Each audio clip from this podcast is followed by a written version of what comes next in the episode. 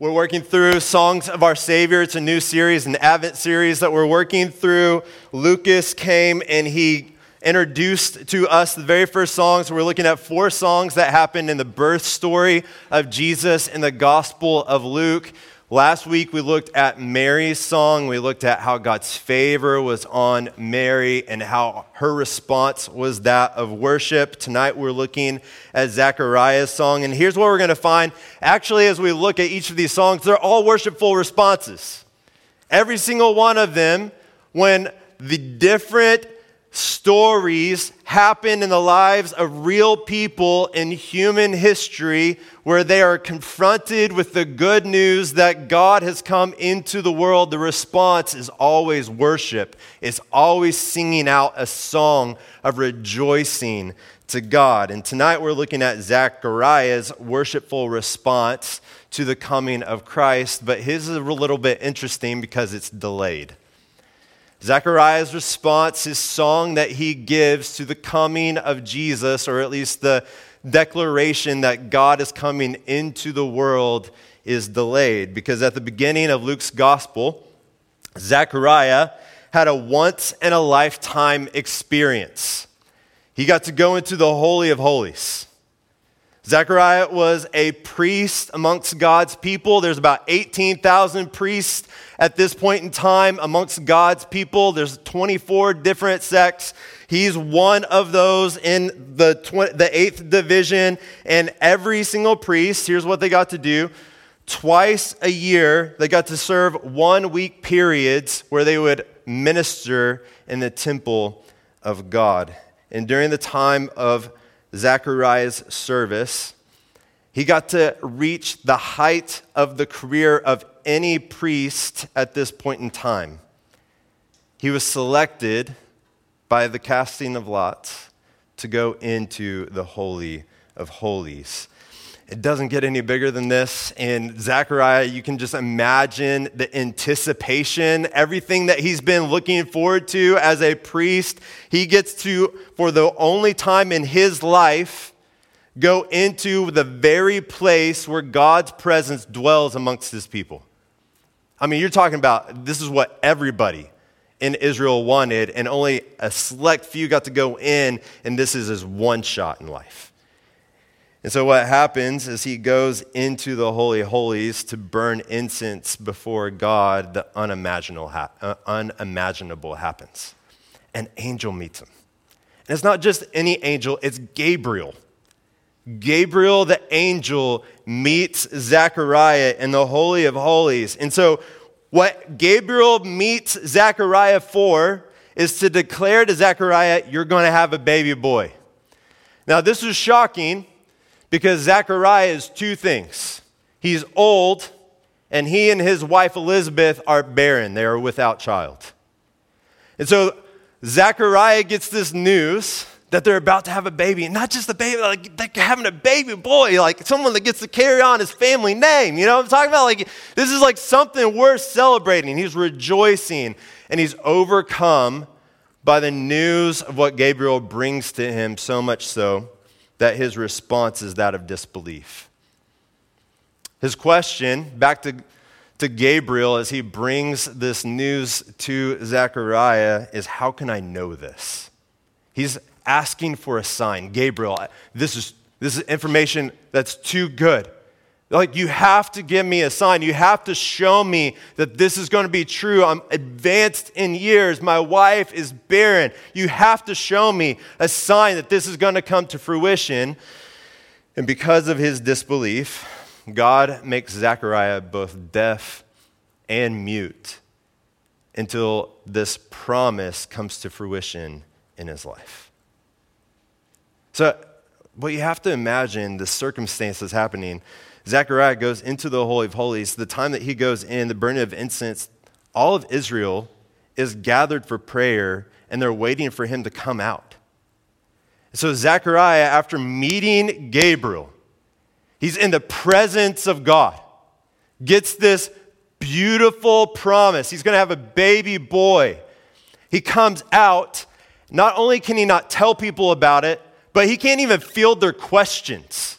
The Bible tells us that he's trying to motion signals. He's trying to give them all these different signs about what he's just experienced, and everybody just disperses because he, he can't adequately communicate what has happened to him inside the Holy of Holies. And so you fast forward nine months, and Zechariah's son is born. And after his son is born, what you do is on the eighth day, if it's a boy, you take your boy to the temple to be circumcised, and at the temple is where you give your boy his name. And Elizabeth goes with Zechariah, takes the child to the temple, and according to the angel's instructions that were given to Zechariah inside of the Holy of Holies, Elizabeth says, because Zechariah can't speak, his name is to be John. And there's a problem, and the problem is that there's nobody in the family line of Zechariah that's named John. At this point in time, if you had a boy, you named the boy after someone in your family. And so they're trying to name the boy Zechariah. they can't be John. And so they turn to Zechariah. And so what Zechariah does is says, Hey, bring me a tablet. Not like an iPad tablet, but like a tablet for you to use like clay or something to write on. And so what he writes out is that the boy's name is to be John. And boom, immediately. Zechariah's ears are open, his mouth is loosed, and he's able to actually finally respond to everything that's happened. And what comes out is a song that we get tonight the song of Zechariah. Here's how it starts, verse 68 Blessed is the Lord, the God of Israel the meaning of blessed here means he's praiseworthy. He's worthy of praise. And there's no question about who is worthy of praise here. Zechariah is very adamant. He gives us the object of worship, it's the God of Israel. So you could read it like this Worthy of praise is the Lord the God of Israel. And then what transpires is he gives us the two reasons that God is worthy of praise. And here's the two that God provides redemption for his people, and God prepares the way for redemption for his people. That's what you see throughout the song of Zechariah. And so here's what we're going to do tonight we're just going to look at these two different patterns, these two parts of Zechariah's song that God provides redemption and that he, pro- he provides the way for it. And as we do this, here's my prayer. My prayer is two things that God wakes us up. As we hear the good news of redemption, that God would wake us up. And then as He wakes us up, that we would be moved to sing. That He wakes us up to the good news of redemption, and that our response is that we sing. So let's begin. As Zechariah begins, looking at God providing redemption. We see this in verses 68 through 75, right? So here's what I want to do. I just want to unpack, I want to walk through verse by verse how Zechariah teases this out for us. I think it's very, very instructive for us in our own personal life. So we're going to work through that and then we'll end that section with some application, right? So, verse 68, let me read the first part again and then we'll dive in. It says, Blessed is the Lord, the God of Israel, because he has visited and provided redemption for his people. So, this pronouncement that Zechariah is bringing to God's people has lost its grandeur because we are on the other side of Jesus. All right, so you have to imagine where Zechariah is at, where his people are at, what the point in human history is at this point in time. For Zechariah, it's been 400 years since they heard from God. It's been 400 years since he has shown up and he's spoken to his people. Israel has returned from exile in Babylon. As they returned from exile, there were great promises about this coming Messiah that was going to come and be a savior, not only to the nation of Israel, but to all of the nations of the world. And as all of this is taking place, as these big promises are coming about, silence for 400 years. What's swelling up in God's people is great anticipation that these promises are going to be finally realized. And as all of this comes out with Zechariah in the Holy of Holies, what we find throughout Zechariah's life from the moment that he meets Gabriel in the Holy of Holies is it's not just Elizabeth that's pregnant for nine months. Zechariah is pregnant for nine months about the story and the announcement that these promises are finally going to be fulfilled. Can you just imagine that nine months that you're deaf and you're, you're mute and you can't tell people what they've been waiting for for 400 years? Like you, you're just like ready to rip your guts out and just like, get this out, this good news out of me. That's what's going on inside of him. And as soon as his mouth is opened, what you get is the song that God's come. God's shown up again. God's visited. He, I saw him in the, through Gabriel. I saw the, in the Holy of Holies where his presence resides with his people. God's back. He was, he was here. Not, not only did he show up, but like he told me great and wonderful things. God's fulfilling his promises. He's coming through. Like you, you just imagine this huge smile that's on his face. Redemption is finally coming. It's finally here. All that we've been waiting for, this is it. This is the moment. It's coming out in this glorious song. Now, what was like this deep secret that was just trying to make its way out of Zechariah's body for nine months? is a bit underwhelming to us today because we're familiar with the story, right? Like, yeah, this is what God does. God, God provides redemption. We, we have this idea, you've heard people say this, like you had one job. Or that's what we kind of, that's how, it's not okay, but this is how we relate to God at times. It's like, you had one job, like redemption. Yeah, of course, you're going to follow through. But have you ever stopped to consider the amount of detail that God had to go to in order to fulfill his promises in the way that he did? Because that's what Zechariah does for the remainder of the verses through 75. He looks back on the details that God went through in order to fulfill his promises. So let's just work through them so that we can be reminded of what God has done in fulfilling his promise and sending Jesus into the world. Here's what verse 69 says He's raised up a horn of salvation for us in the house of his servant David. At the point in time that's happening right now with Zechariah, that was a thousand years ago. David had come a thousand years ago. Look, ancestry.com, you like do the pricking of your blood and you send in your DNA. They can't go back that far. A thousand years looking back on a promise that was given to King David, the greatest king of Israel's history. He's finally come. The one we've anticipated, the one that was promised to the house of David. Look, not just the millions of, or billions possibly even, uh, Israelites that have come since that point in time, like they can trace it back all the way to King David.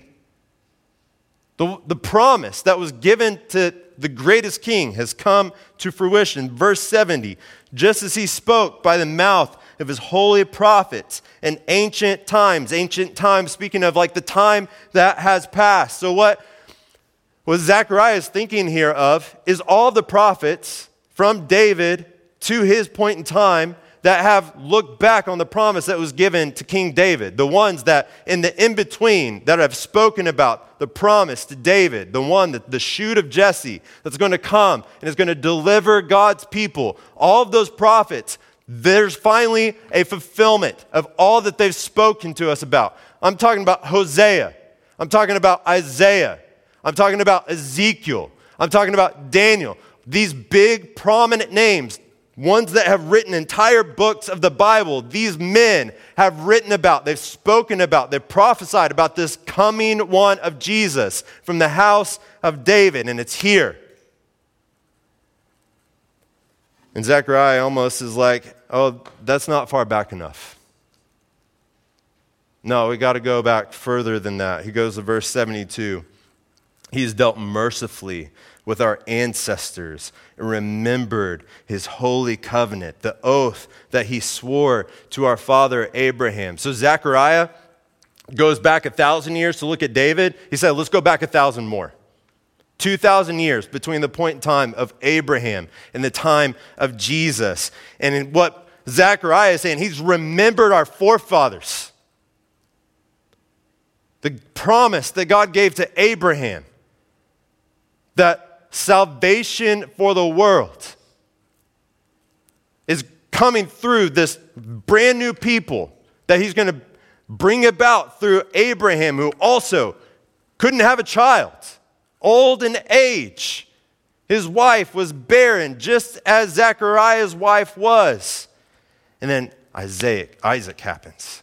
And then Jacob happens. And the promise is being fulfilled from even the point in time 2,000 years ago, whenever God's people are, are uh, birthed into existence. God is fulfilling his covenant even to them.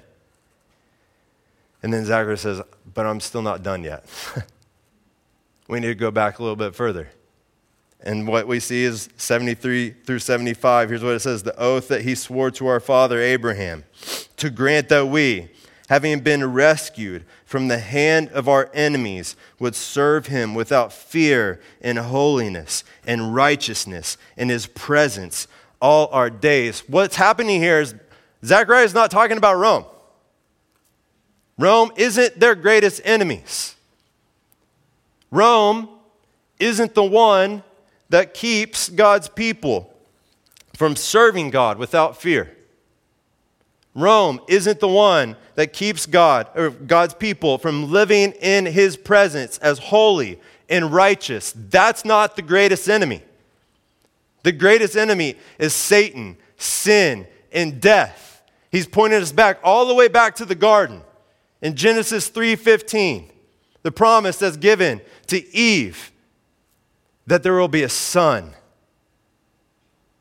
a seed that comes from the woman who ate of the fruit, that there will be one that Satan tries to nip at his heels, but there's a striking blow that comes to the head, a death blow to the head of Satan. Zechariah is saying, That one's here. That one has come.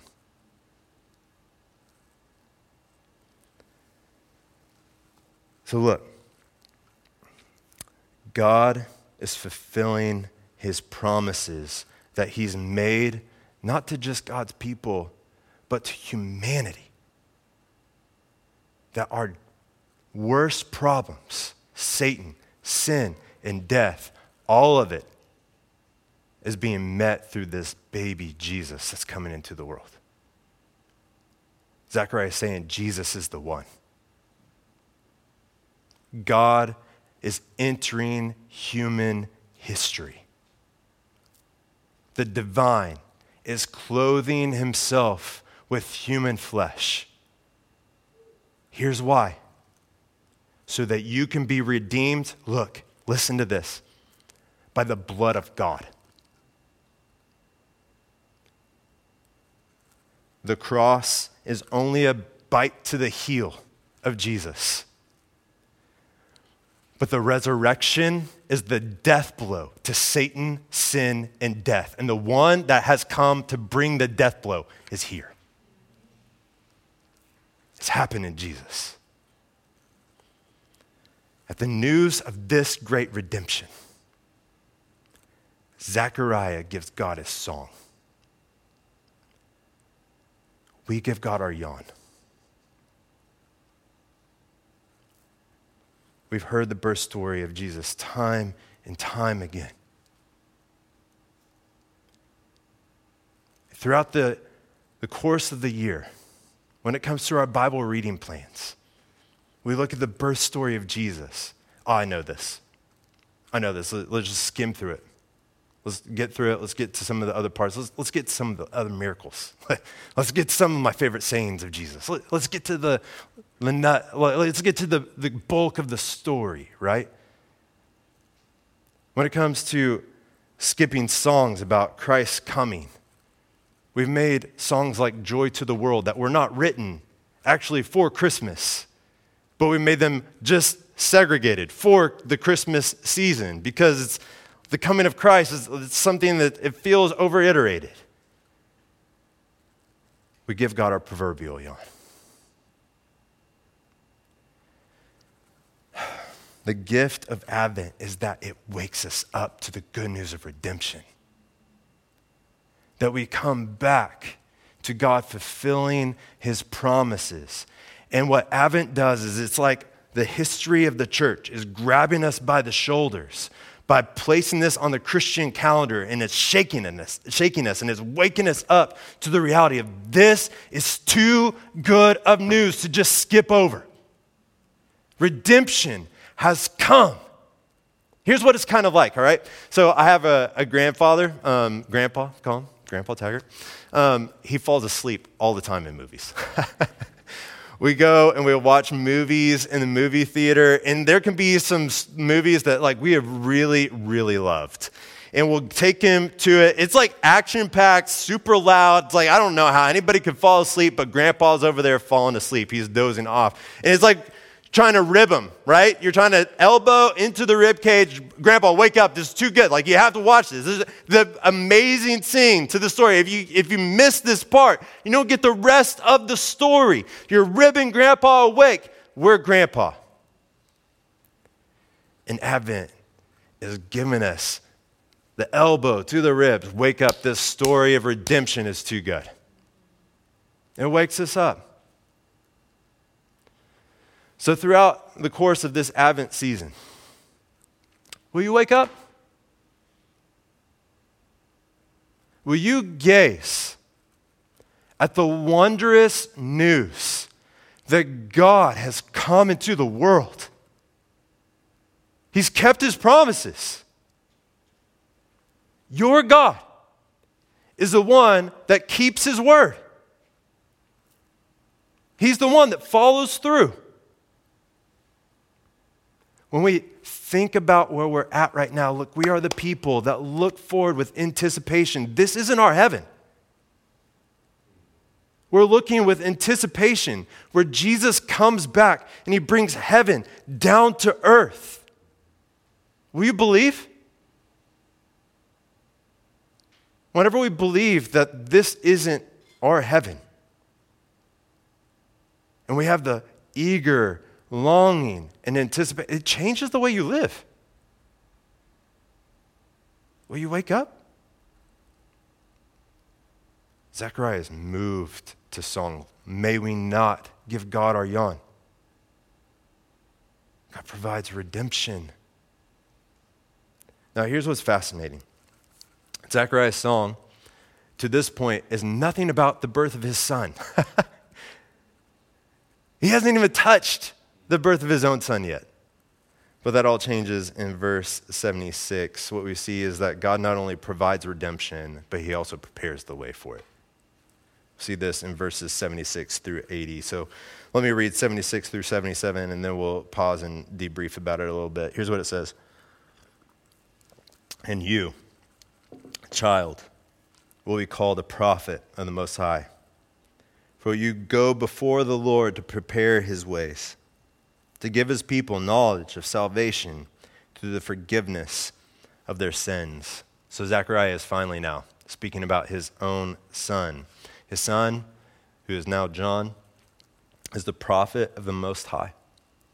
He's the one that's foretold in passages like Isaiah 40, the one like Elijah is going to come and prepare the way of the Savior that's entering into the world. And John goes before Jesus to prepare for him a people. And what he does is he goes and he makes announcements about the people's need for salvation. It's what we see in 77 to give his people knowledge of salvation. And then John, as he's doing this, he points to the one that can actually bring redemption to the people. John is not standing saying, I'm the one that's bringing you redemption. I'm the one that's just preparing the way. I'm the one that points to the one that's coming, the one that I can't even stoop down to untie the straps of his sandals. That one is coming. He's my cousin. He's coming.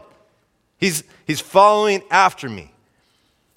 And so you, you look at this, if you're Zechariah and you're the people and you're wondering, well, what, what, what does this look like? Well, we get actual witness of what this was like in Luke 3, verse 3. He says, he, the Bible said, Luke says, records, he went into all the vicinity of the Jordan, proclaiming a baptism of repentance for the forgiveness of sins. Now, don't move too quickly past this. For people to find salvation from their sins, there's always somebody that has to tell somebody. We all, in order to be wakened up to our need for salvation, need someone that's come and is telling us the news of our state before a righteous and holy God. John comes before Jesus to tell people that they need the forgiveness of sins that's coming from Jesus, who is following after him. For us, we go after Jesus as those who have tasted Christ's forgiveness and telling other people about it. This is a call of every Christian. You get this in Romans chapter 10. Here's what Paul tells us how then can they call on him they have not believed in? And how can they believe without hearing about him? Speaking of Jesus. And how can they hear without a preacher? Look, it's not just talking about a person that's standing up, opening up God's word. It's talking about the witness of every Christian that's going out into the world, making the proclamation of the good news of Jesus, salvation in Jesus, available to all that are in the world. And how can they preach unless they are sent? As it is written, how beautiful are the feet of those who bring good news. Now, this is a privilege. I'm afraid we view it more as a burden than a benefit, though. Oftentimes, it feels like a gift that's been given to us that feels like a weight that, that bears us down. It feels like a burden. We, we view it only in the negative. I got to go tell people that they're sinful. That feels hard. It feels awkward. How do I, how do I step in and talk to people about this? Why would God say that this is a privilege for me? That I have to go tell people this kind of news. But what if there is a change of mind and heart for us? What if there was a different way for us to view the idea that we are those that come heralding the good news of what Jesus has done for them. Because Zechariah here doesn't respond to this idea about going and telling people about Jesus as a burden. It's not something that weighs him down. In fact, it's something that lifts him up. What, what does he do? He sings. He sings.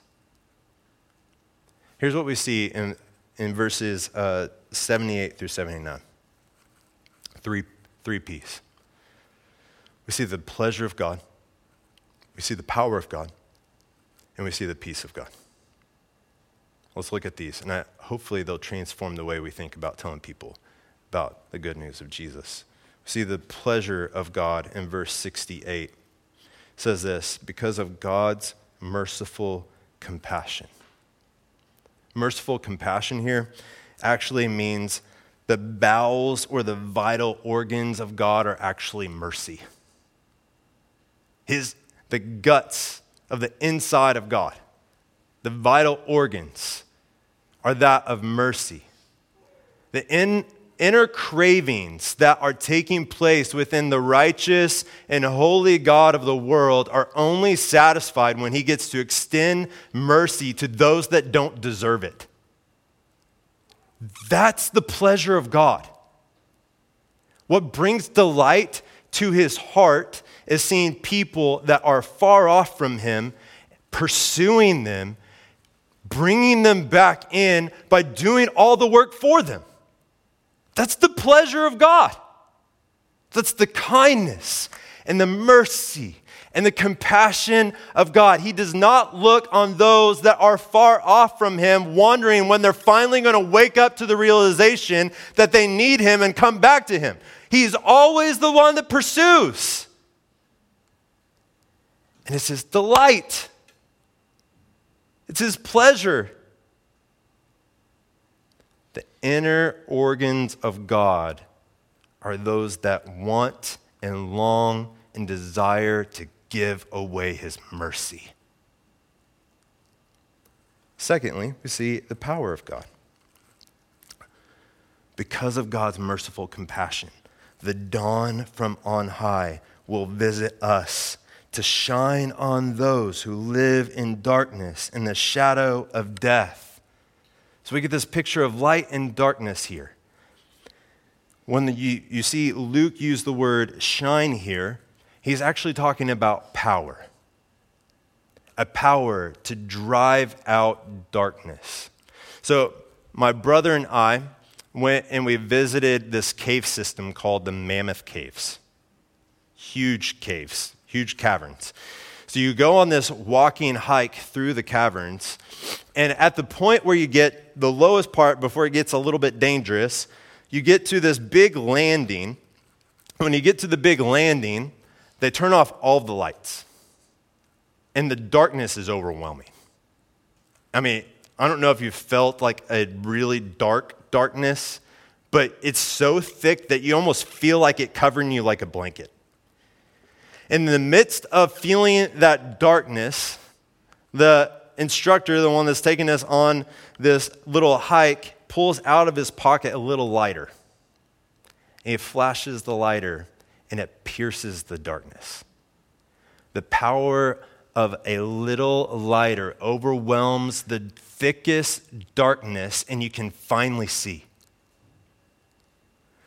What, what Zechariah is telling us, what Luke is bringing and recording for us, is that that kind of light that's not just a little lighter in a pocket, but the source of the sun has entered into the world, and the darkness that has been so thick like a blanket over the world has been pierced by this light that has come into the world, and it's driven away darkness. And pay attention to who Zechariah says is shined on, because it's shined on people that live in the darkness.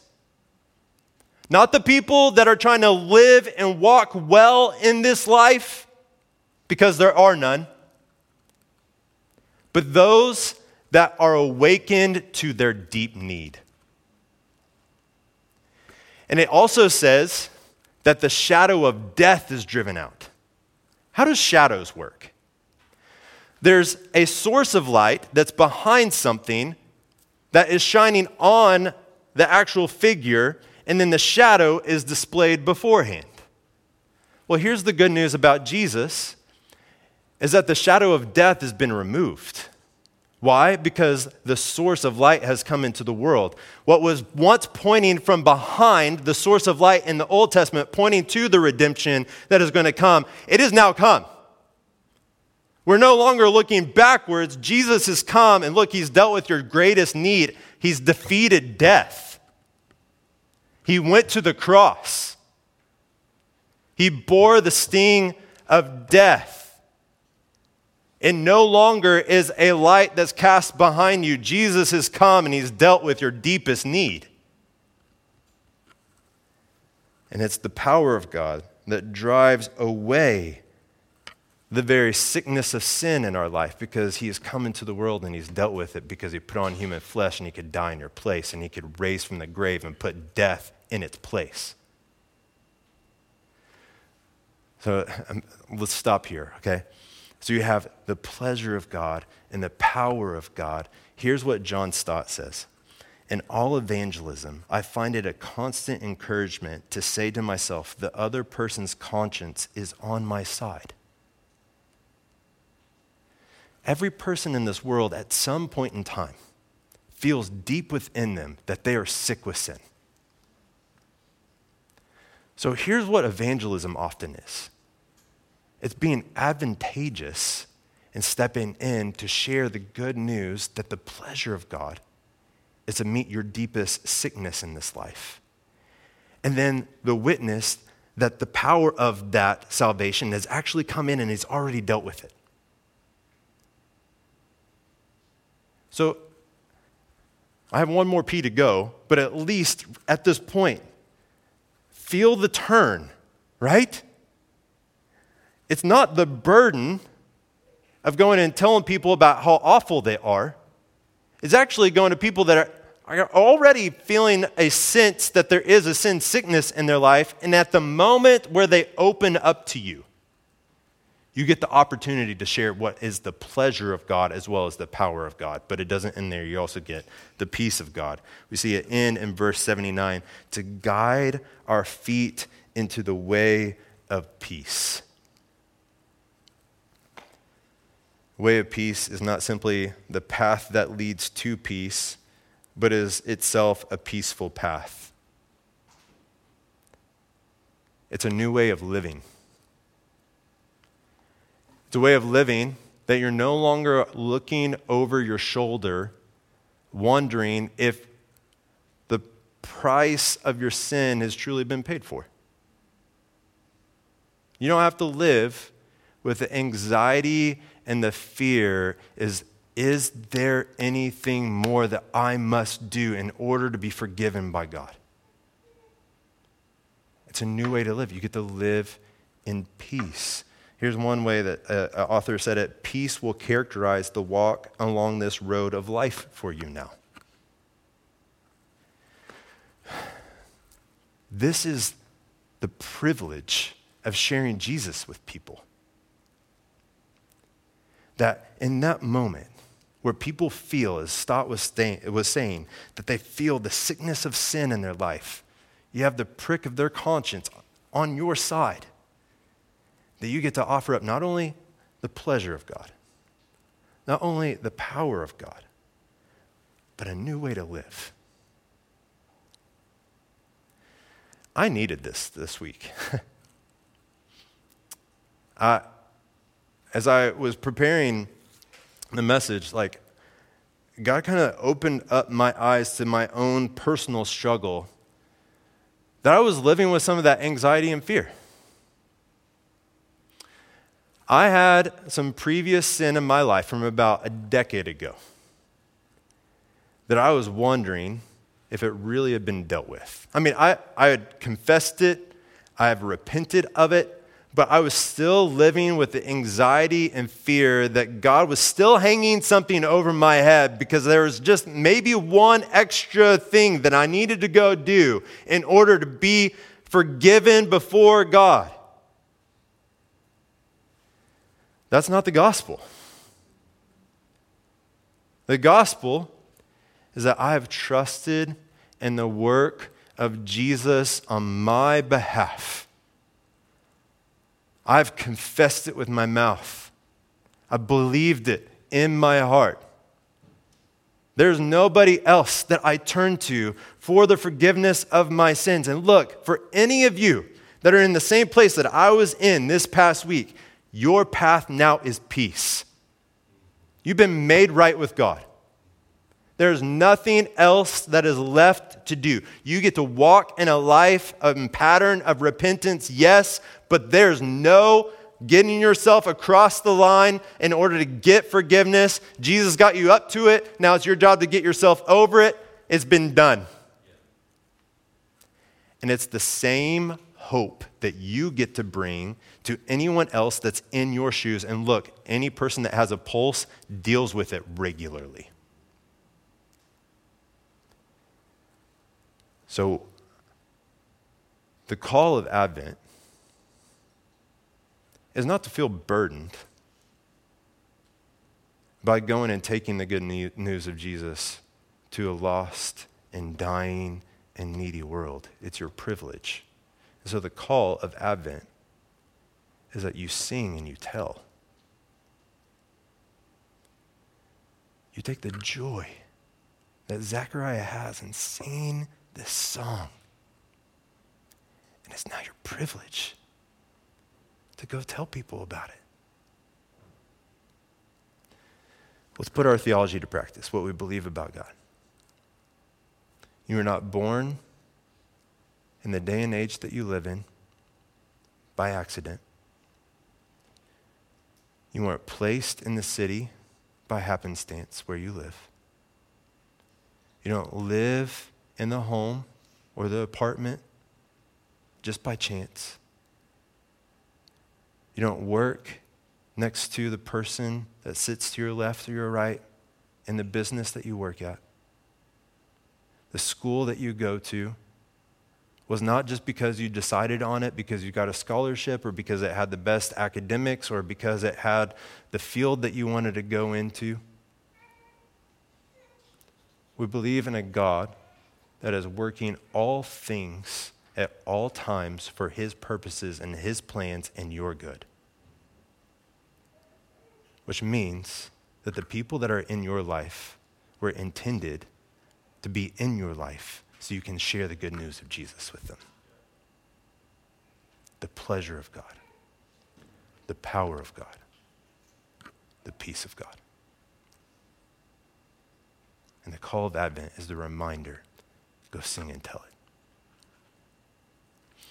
So here's how I want to end. Um, if Advent wakes us up to the gift of redemption, and the call of Advent is to sing and to tell. Over the course of this season, we want to create space for us to respond.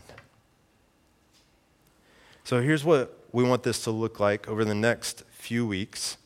There's three R's that we're going to try to create for us at the end of the service. And here they are that you would remember, that you would repent, and that you would rejoice. We remember by taking communion together every single week.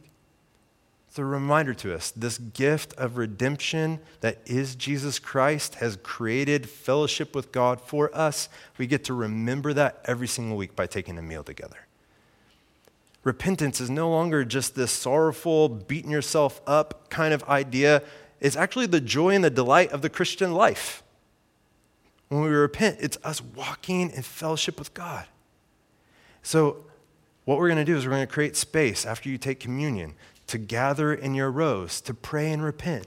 We have prayer prompts that we're going to walk you through just about five minutes at the end of each service that we want to just give you space to pray and repent and rejoice in what God has done for you. And we'll end by doing a rejoice in song.